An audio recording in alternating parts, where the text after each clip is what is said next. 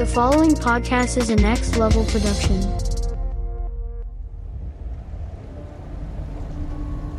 I've been here before.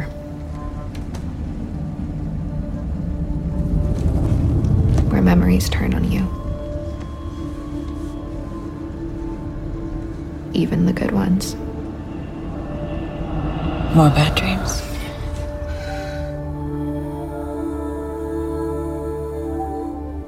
Maybe you should read something besides my journals if they're giving you nightmares. It's comforting to me actually reading your last words.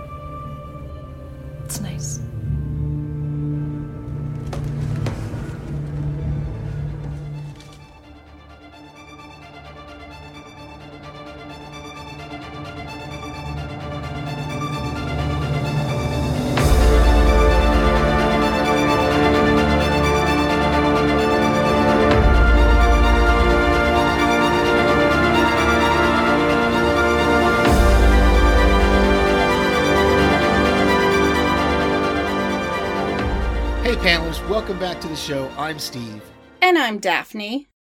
and this is going to be a spoiler filled podcast of Snowpiercer Season 3, Episode 4, entitled Bound by One Track. Daphne, why don't you give us what our synopsis is? The synopsis for Bound by One Track is Alex finally deals with her parental figures as a track obstruction uncovers a painful past. Ooh. Yes, and it was quite. Uh, so, what were your initial initial kind of thoughts for this episode? Well, I thought it was a great episode. It did make me a bit mad, which I'm going to get to later. In in a spot, um, I got a little bit irritated because, well, we're just going to talk about it later because I don't. It's one of my points. Okay. Okay, yeah, yeah, that's that's absolutely fine. I, I thought it was great as well, and there was and like we already were talking about before we started recording, there was so much that was packed into this this episode that I just can't wait to to get into it. So uh let's just let's just do that. Let's just get into it. All right. Well, before I tell you my point, I want to mention one thing.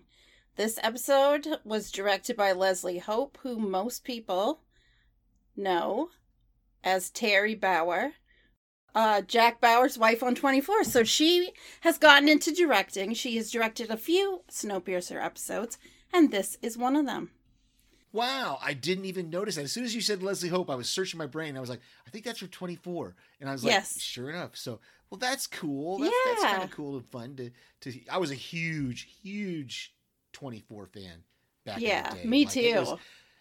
It was, I had, it was funny because that was 2001 and they had to delay the beginning of it, you know, because of 9 11. yeah. And I remember though I had my my my VCR or my DVR or something I had set uh, to get before I actually got sent overseas, but I still had to catch up on on season one uh, when I came back from overseas. So it was it was. Uh, but yeah, I was a huge fan. I'm a huge Kiefer Sutherland fan and just loved it. And the I'll this is this is totally off topic, but the last time I rewatched the the series there's a moment and i can't remember which season it was and it's i have not been able to go back and watch anything more because i finally noticed that there's a scene where he's threatening a guy with with his gun and you can clearly see like they didn't even blur it out well you can clearly see that there's a there's a cartridge like stovepiped in the extractor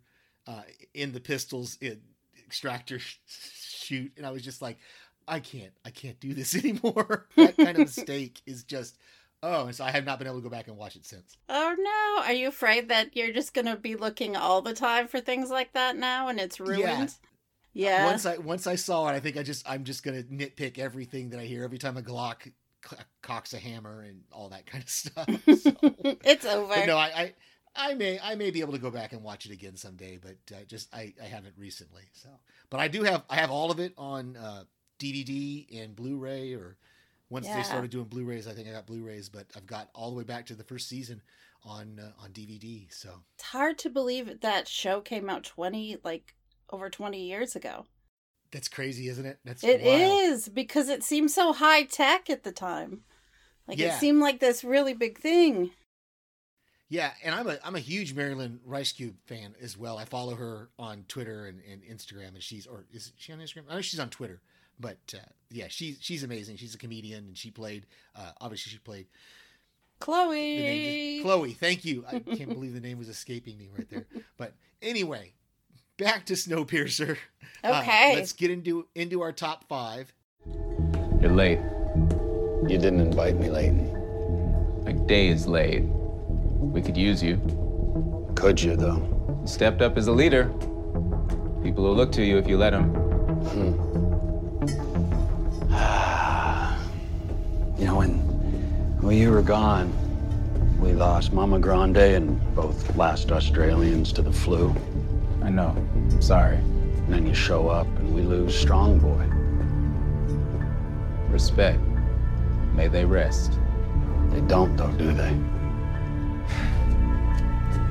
We have paid dearly, brother. But we are bringing the train back to land. All right, with my number five, I don't think you'd be so surprised. But I really pissed that they killed off the last Australians and Mama Grande, and we didn't see anything. They're just gone. No. I had this in my notes because we I remember we specifically talked about it last week when they mentioned the influenza outbreak. And so yeah, that was oh, that was Makes a me rough one. mad. Makes me really mad, and I want to know who else. If you're gonna, if you've done this to us, tell us who else died. Do a flashback to the situation so we can see this because now I feel like I didn't get any closure. I mean, Amelia and Murray, who were the last last Australians, were just falling in love and every oh no. Don't do this to me, Snowpiercer. I was not happy that they did that, and it really does make me question who else has died. We don't even know if Miles is still alive. We haven't seen him. Yeah, you're you're so much better at, at remembering the characters than than I am that I don't know uh, who's missing who's missing and who we don't know and, and stuff like that. So it'll be interesting to see as the rest of the season progresses what we find out if we're going to get more of these just quick aside lines of you know this person's gone because of this or are we actually going to get a flashback to that influenza outbreak i don't know so I wish we would. I hope we do. I just kind of want to know. I'm so curious as to how it happened. And I have a theory on that that comes up in another point. Okay. Okay. Well, my first my first one is really it's it's really pretty quick and, and it's it's gonna be more of it's gonna be scattered throughout. But I I laughed every time when I I love the two Melanies we have in this in this episode. But there's there's one moment with with Ben and um and Alex when it's almost like at first I thought it was kind of creepy and then and then I went no I think I think Ben is really trying to be like a father figure uh to Alex but there's there's that moment you know when Ben comes to the door and uh, the the Mel uh, Alex's Melanie says uh, says oh I I sure do miss him and Alex just goes oh my god Too much thought it was so- information. Too much Yeah, I just- information.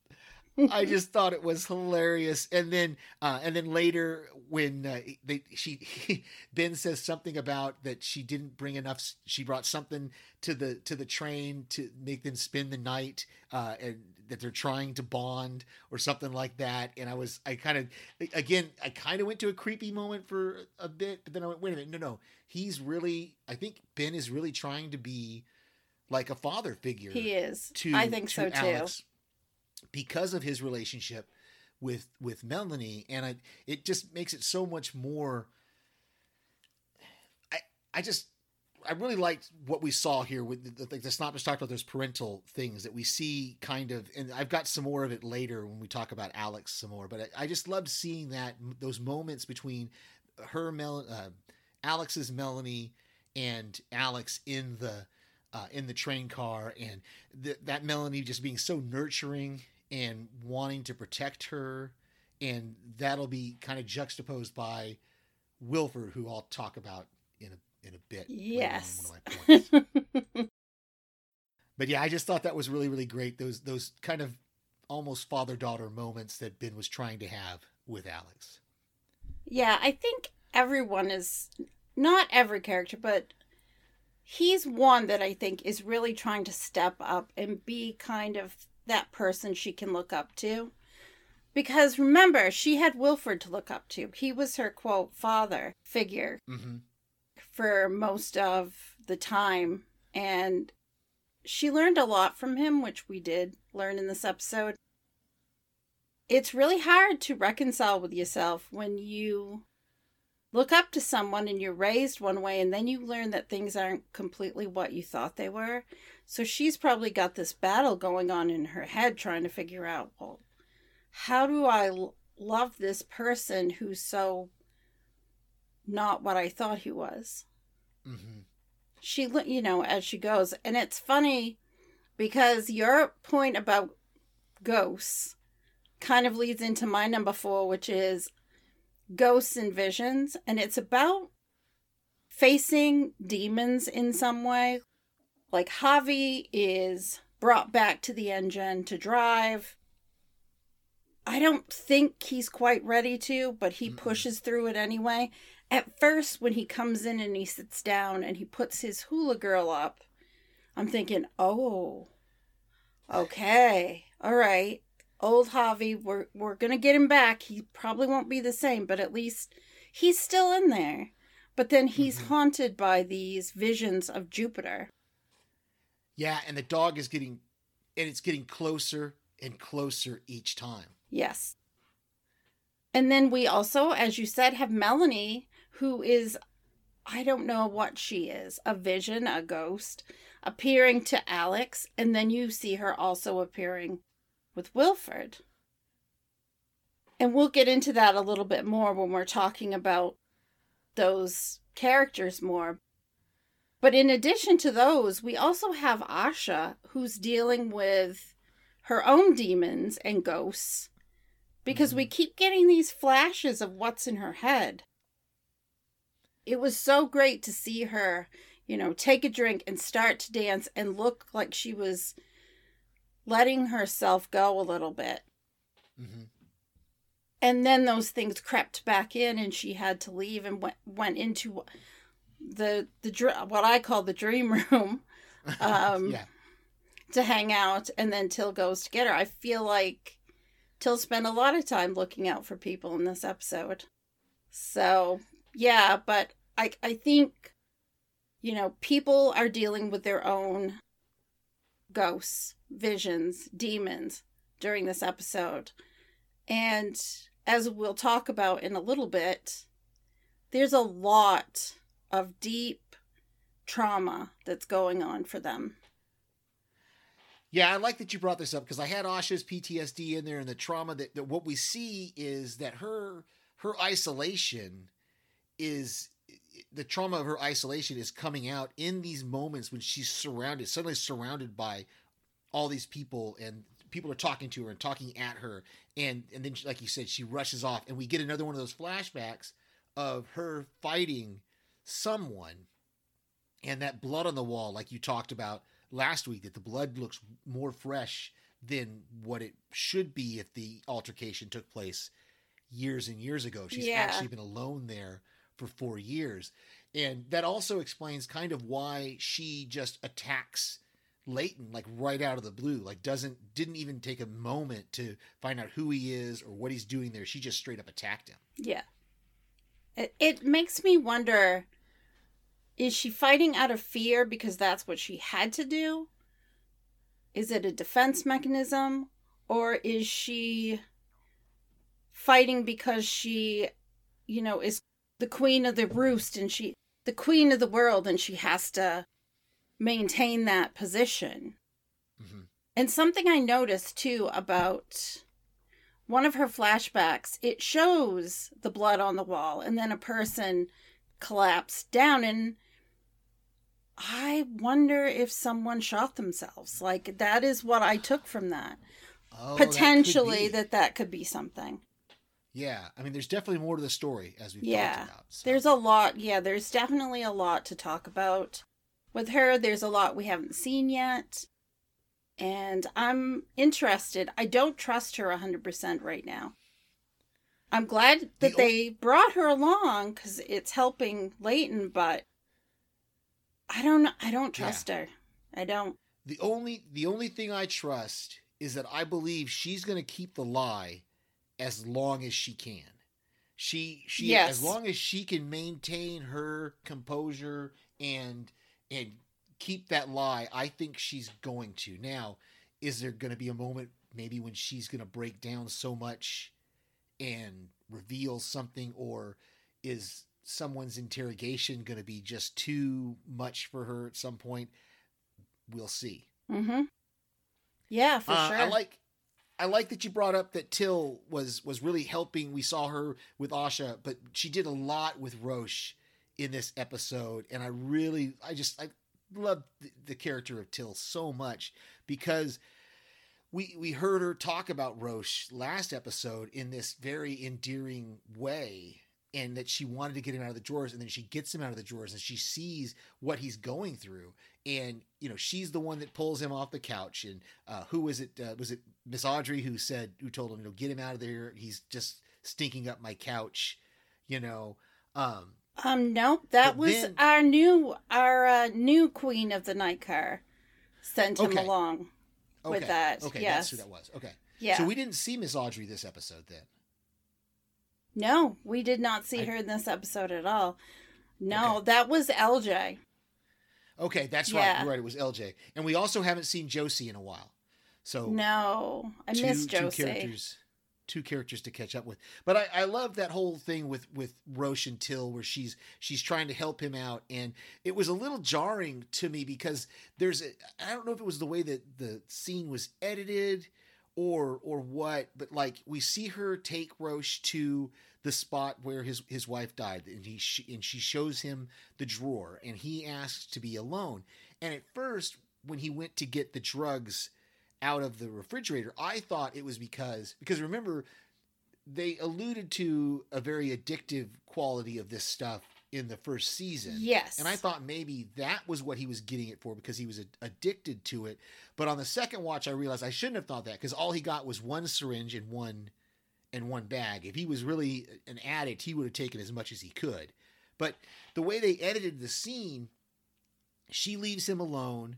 He gets the drugs. He puts it in his pocket, and then immediately we we cut to Till at the night car drinking and I'm like, what, what? Wait, did I miss something? Did, how much time has passed? What's? Did she just leave him alone and go? Okay, buddy, I'm gonna go.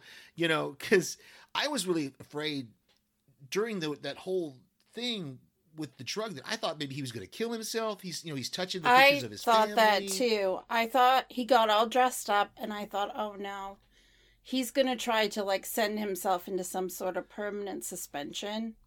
Mm-hmm. And there's also, remember, it was Henry Klimt, another character, the doctor who used to put people in the drawers that we haven't seen.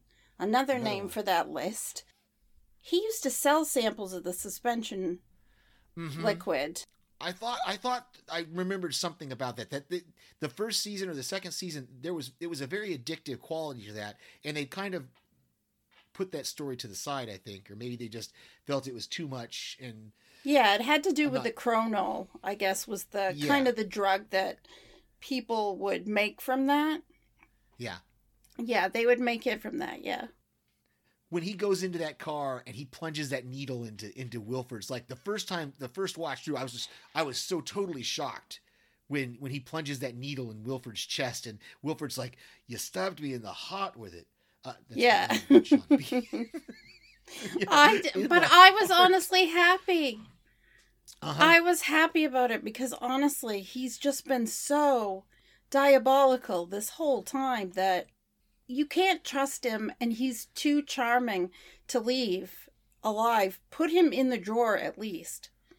Put him in the drawers because he is too it's too tempting for someone. He could talk to the right person or the wrong person and end up getting away.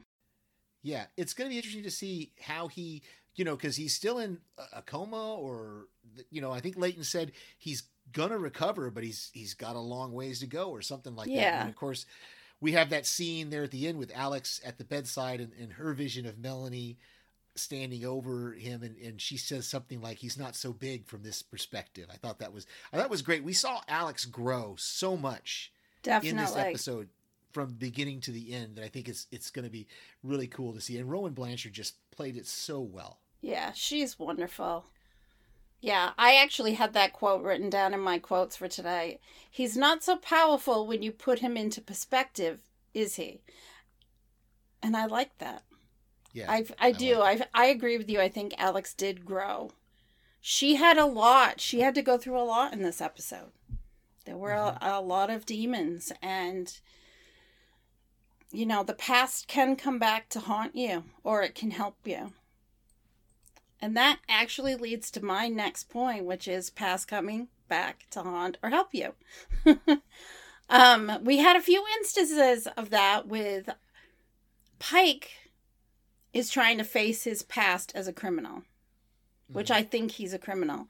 Layton's aware of his past deeds, the things he used to do, and he doesn't really seem interested, though, in sharing what he did in his past with Ruth because I think he wants Ruth to continue to see the best in him because they're all supposed to be starting to select vocations for their new life once they get off the train or mm-hmm. whenever they kind of transition to the new life.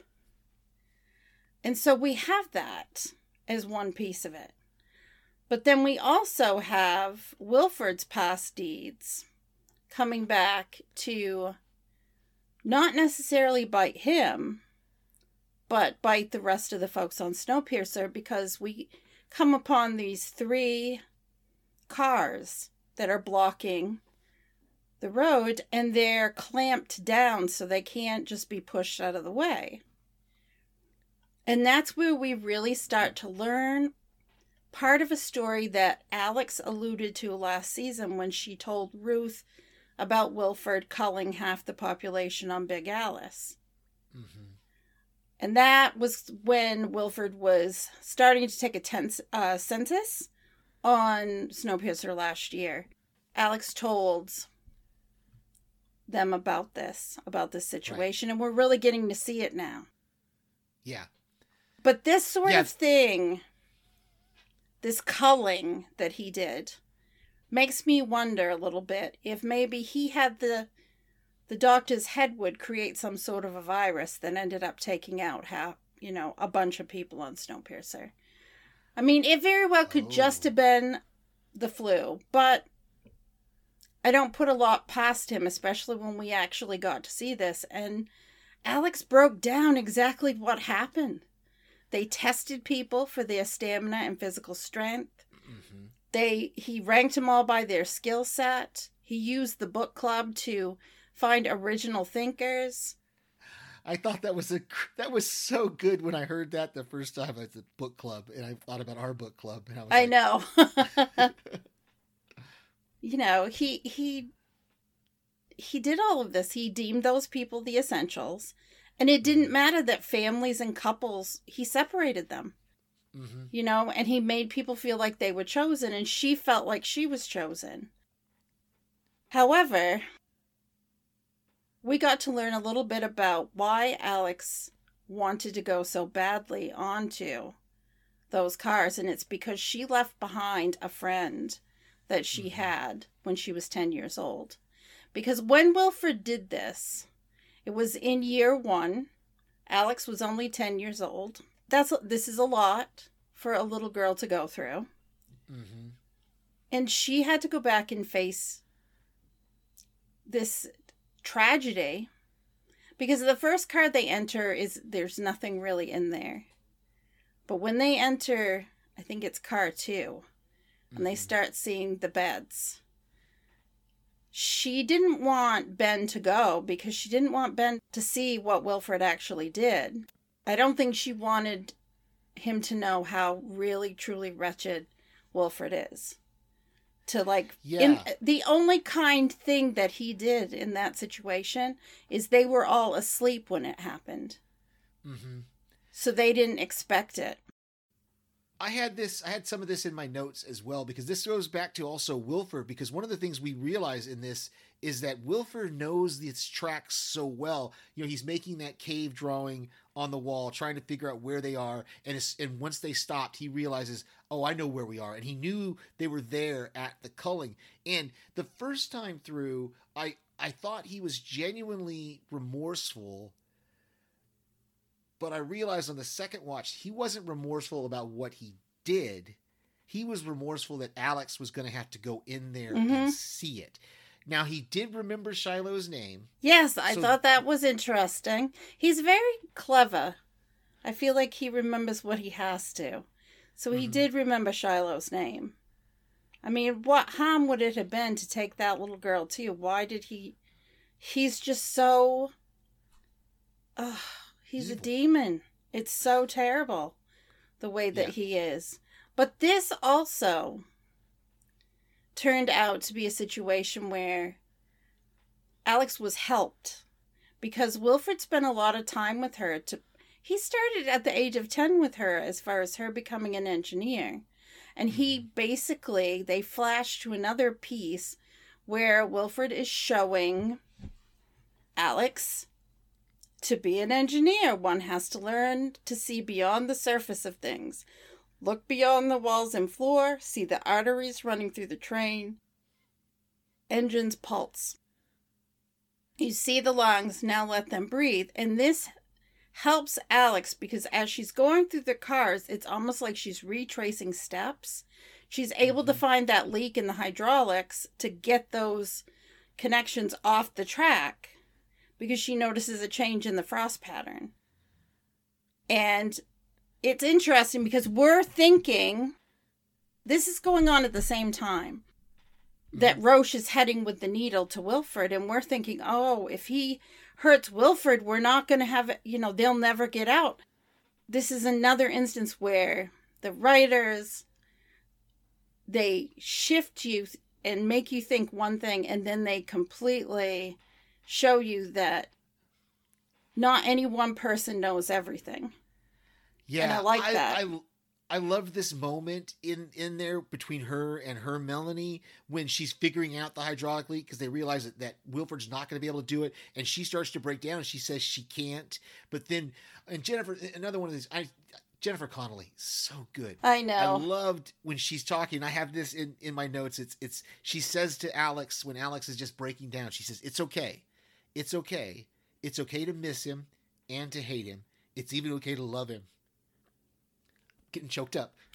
I ran from him, and I became him. yes. And I don't have the whole rest of the quote because there's there's more to it. But There it is. just so. I have the rest of it. Go ahead. Face him, face all of the things that haunt you, it will set you free.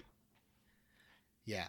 That connection, though, that, you know, her mom, I mean, we really, I mean, we don't know Melanie's fate, although maybe we do and we just don't want to accept it.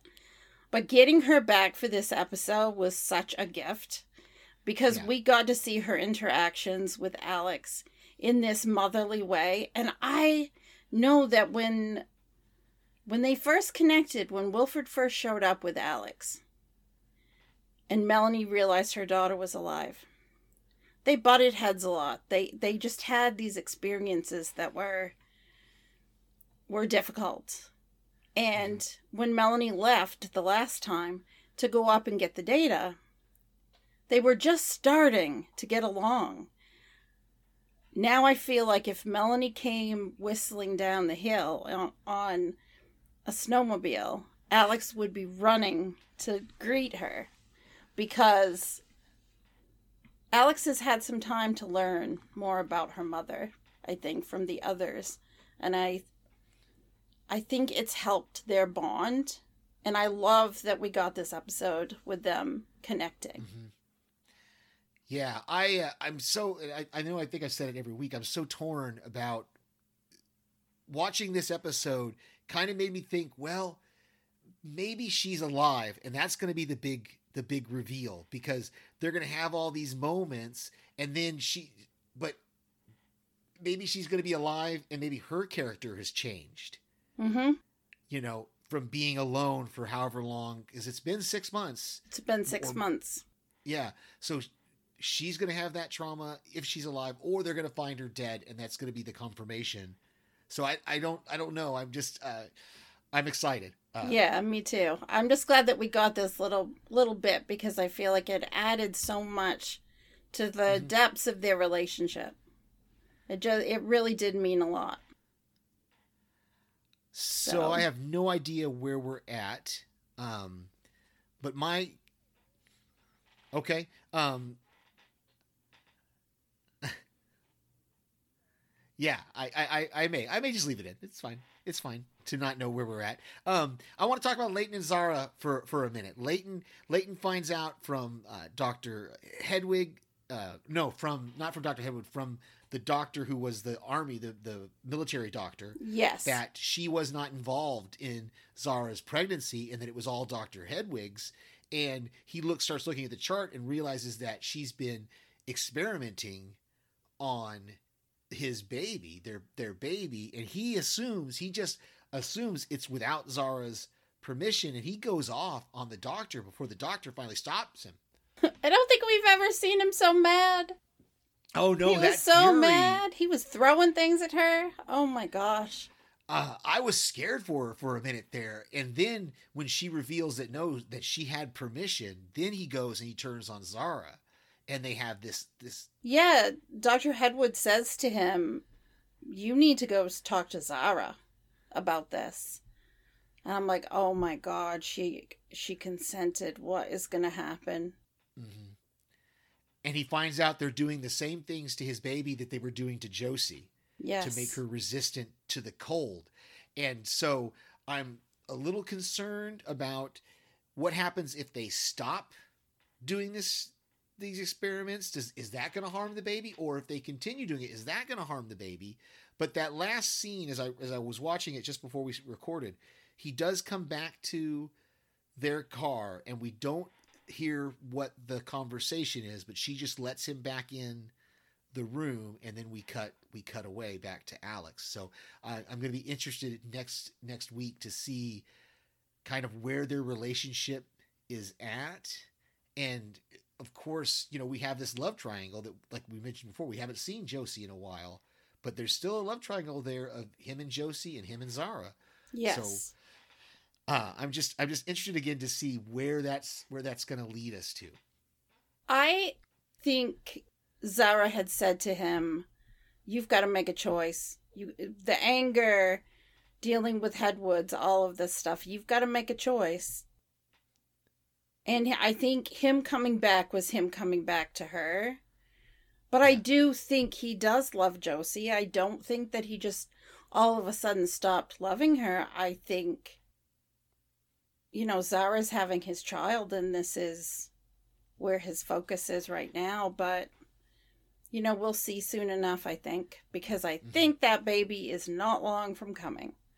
That's from what we saw yeah we'll and we'll talk about the preview after we get done with the episode but uh yeah so that's uh that's where we're at uh, we're up to your next one All right, well, my next one is we can't get through this episode without talking about Ruth and Pike and their little relationship. I think Ruth always wants to see the best in people. And I think about when we first met her and how stern she was and what a rule follower she was.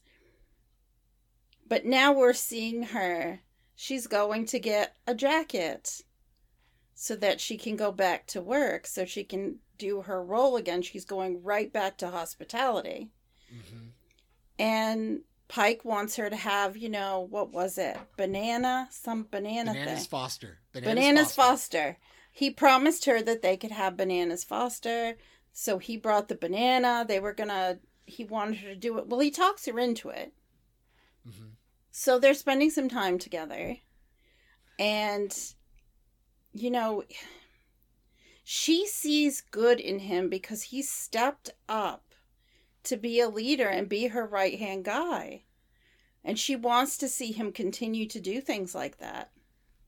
And Mhm. Layton even saw it as well. I mean, he keeps telling you, stand up as a leader, and people will look up to you if you would let them. So even though Layton knows his past, he still believes Pike could be a leader for Snowpiercer if he would just get out of his own way. Mm-hmm. And I was also taken aback by, I mean, Ruth looked truly beautiful in this episode. She looked at peace. She just looked wonderful. And I loved when she called Pike Mr. Metrosexual when he took her to this little place called, that I think she called it a Pierre de Terre. And Yeah. that is French for foot on the ground. And it's basically, I went and looked it up, a small living unit apartment located in a large city some distance away from an individual's primary residence. So it makes sense. It's, it just looked like a curtain. You move the mm-hmm. curtain and go in. But Ruth, finally, Ruth and Pike, they they kiss. I love the way they filmed that. It was like Oh, it them. was so beautiful. The filters they used and the haze and that whatever that stained glass in the background. looking yeah. the background was just wonderfully, yeah, wonderfully beautiful. It was lovely. And when it's all over, because they do get down to business, she wants to know why he has an aversion to p- potential, but he doesn't really ever answer that. Mhm. But he does say to her at one point, The best version of me is already gone. My right hand to your rebel commander, you should be taking, you should be leading this train, not Layton. So he loved being like assistant rebel commander with Ruth. He would do Yeah. whatever she wanted. And she just wants him to step up to be who he can be and not get stuck in the past. And he mm-hmm. can't get himself out of feeling like he's stuck in the past. Like he Now he she- keeps going back to I've done all these things I can't change. She she wants him to change and I feel like he can, but I don't know if he will. I don't know if their relationship will last even because at the end she's just kind of leaving and he's not getting up to kiss her goodbye or anything. It was just kind of like, okay, so is this how we're going to leave this? Yeah, All I was I, I was puzzled by that too because you know he he says that line about you should be leading the train and she says you shouldn't be saying things like that uh, because she you know she still sees Layton as as the leader as and she's as she always has even when she was leading in I think in her mind she was preparing for Layton to return Yes. you know i don't think she ever thought of herself as the permanent leader so we're gonna see but yeah i, I was a little her kind of leaving and that that and he's just laying there in the bed and i'm like well okay i guess they took care of business and now they're gonna move on Yeah. but, uh, but She's I- I like, I'm know. not I- late to work. I'm not late to work yet. yeah so i i i, I, I i'm again i'm torn about this this couple because i i want to see them go forward because it's such a it's such an odd couple you know the the two of them that it would be cool to see how how they would navigate that relationship Yeah. on the train Because it is Um, odd. They are an odd match. yeah yeah so it's it's going to be fun going forward to see how this how this relationship progresses Yeah. Um, let's see what else did I have here. We talked about Javi already. Um, um, yeah, I mean, a lot of my stuff we've talked, we've kind of talked through. Um, just looking to see if I have anything else here that I haven't. Uh, there was a okay. This is just this is more of a programming note than a really a story note, but my I DVR'd it, and I don't know if this was your experience watching it live, but at the end, towards the end there, when Roche plunges the needle into Wilford, the the screen went to black, like it was going to go to a commercial, and then it immediately goes to the next scene. It on my DVR. I'll have to It check that and see if it- that's what it did. it goes to black immediately goes to the next scene which is till in in the uh in the room there with Layton and Wilford and Roche and right at the moment where Layton tells Till to to get Roche out of there, then it went to commercial. Like abruptly went to commercial on my DVR, and I'm like, Huh. this is so confusing. I, I had to back it up and watch it a couple times just to figure out what's going on here, what's happening. So, not sure if that was a weird programming thing from TNT. I will or- have to check that. Uh, but yeah, it was yeah. it was weird. So I'm gonna have to watch it again when I can watch it like uh, on a streaming service where I don't have commercials in it. So that's that's to see what happens. Yeah. tonight to actually see it all cut correctly together. You know, but that's that's true. There was a little little weird editing moment there, a programming moment there. Yeah. Well, my last thing is basically Roche. Because I we've talked about this already. I mean, I didn't know are you going to try to kill yourself? Are you going to kill somebody? Are you going to get Mhm. high? What what are you doing? And we got to see that. hmm We saw interactions with his daughter Carly. And he's just not there for his daughter at all. And she's resentful of it. So I went back and said, why, you know, we talked a little bit last week. Why was he in the drawers in the first place? hmm And so I went back and did a little bit of rewatch of a couple of scenes and some investigation. And I'm not sure Roche even knew he was going to the drawers. I think Wilford sent him there, but never, I don't think he knew that he was going. Okay. Because on the show, he left this conversation he had with Layton. He was just talking to him and telling him, you know, I'll do what I can to take care of the tailies. And then the next thing we knew, he was in the drawers. Okay. So we don't have a clear through line. Mm-mm. Okay.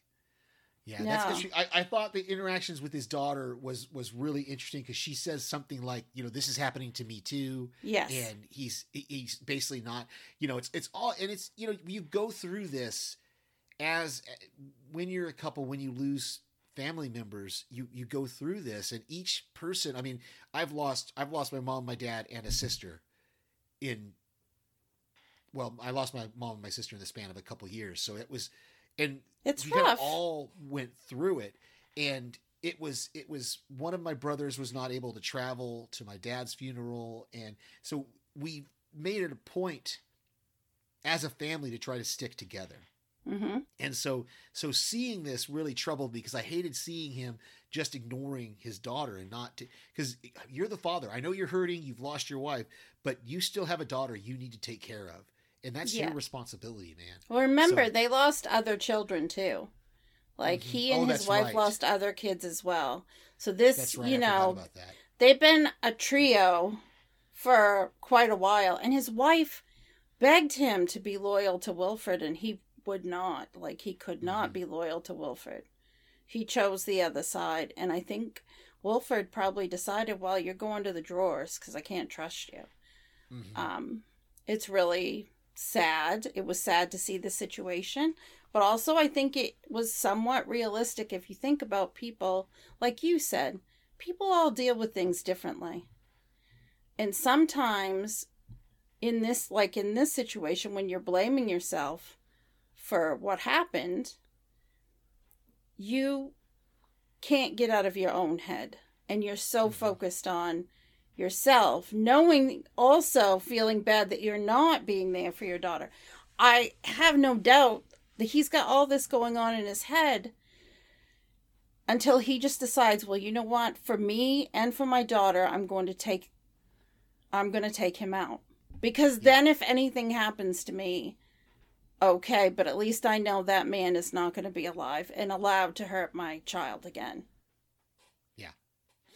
But as we saw, he's like a, a cat, man. He's got like a lives. phoenix right i just you know i just think back to when they had what was it the carnival and he's acting like a mm-hmm. ringmaster and i'm just thinking oh does anything take him out i don't know yeah.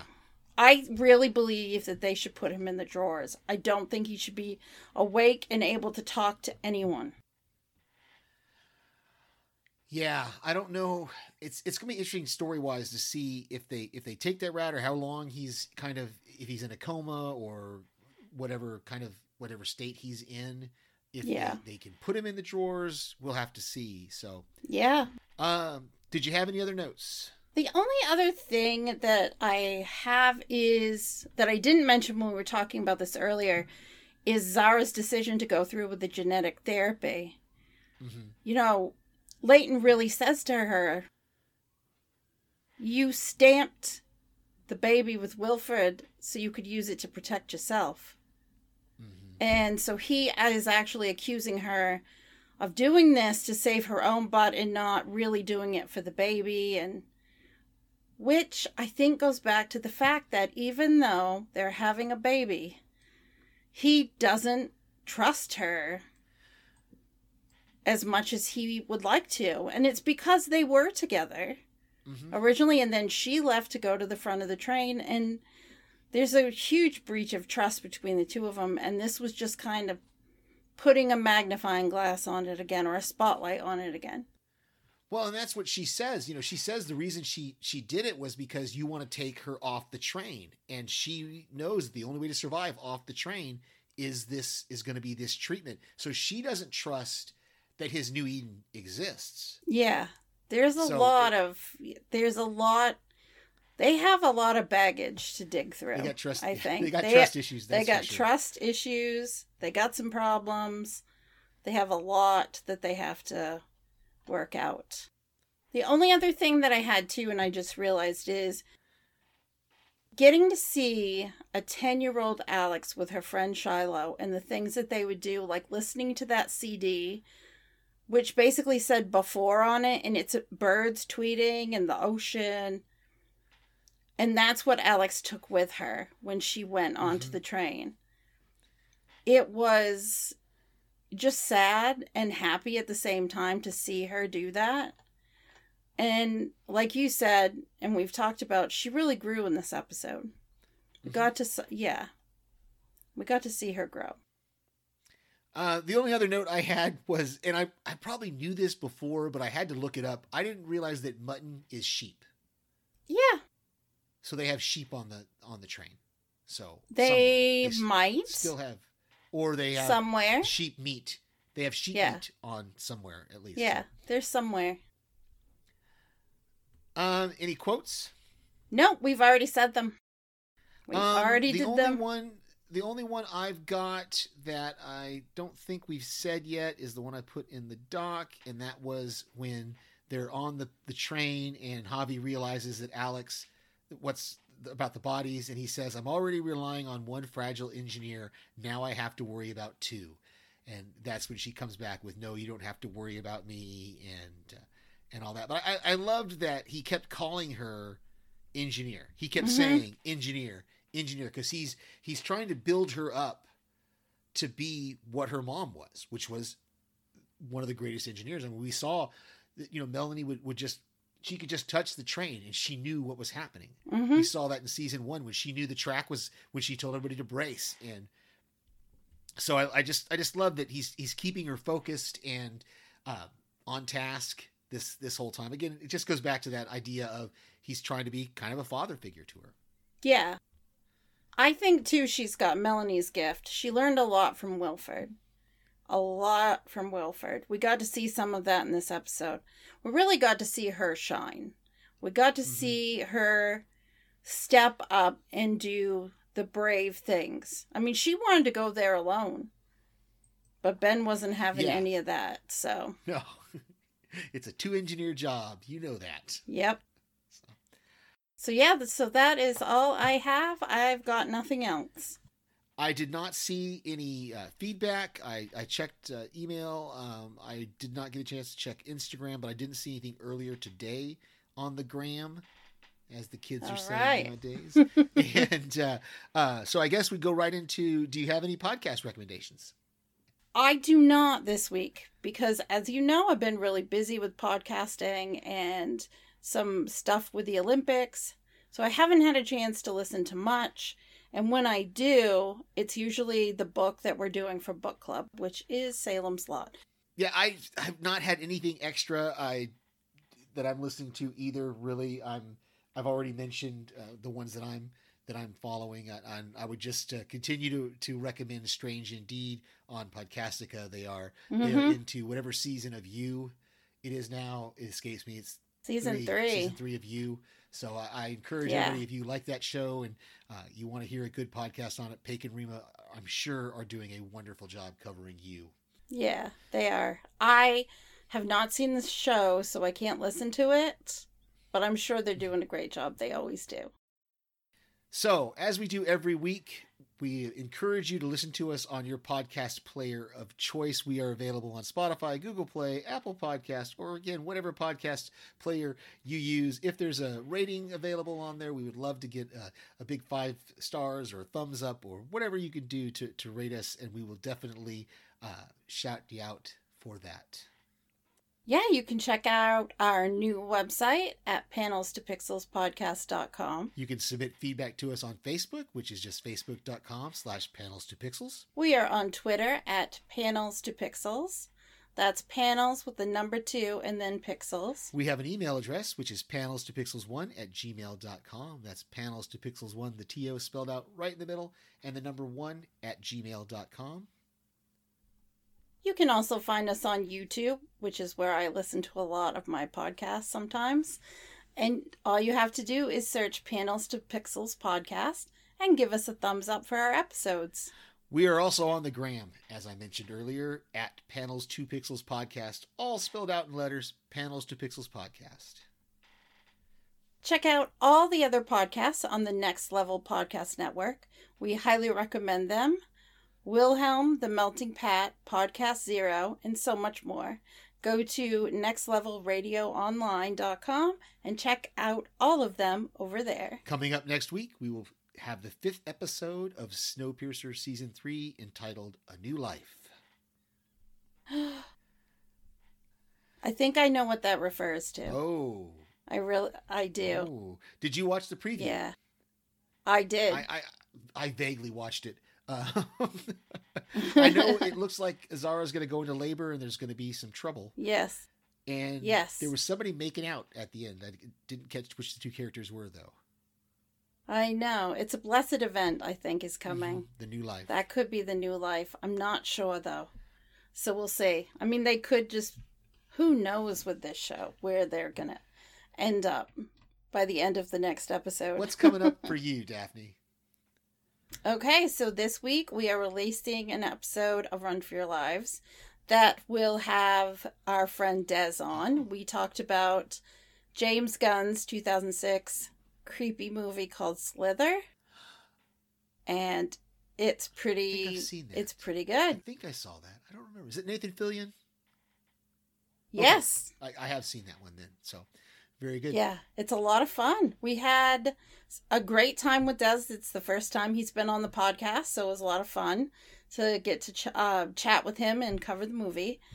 So yeah, that will be out this Friday. Very exciting, very exciting. Um, for me, you can hear me right here on Panels to Pixels. Laura and I will continue our coverage of The Witcher season two. Uh, it's it's getting good. It's it's getting exciting. Uh, we are now into the part that uh, Laura has not seen yet. She had while we watched the first four episodes before we started podcasting on it, and so the last four uh, she's clueless about. All right, that puts you on the same playing field. Yes. well, with that, we want to wish everyone a good night. I'm Steve. I'm Daphne. And this has been Panels to Pixels, and we will see you on the next panel. Good night. Good night.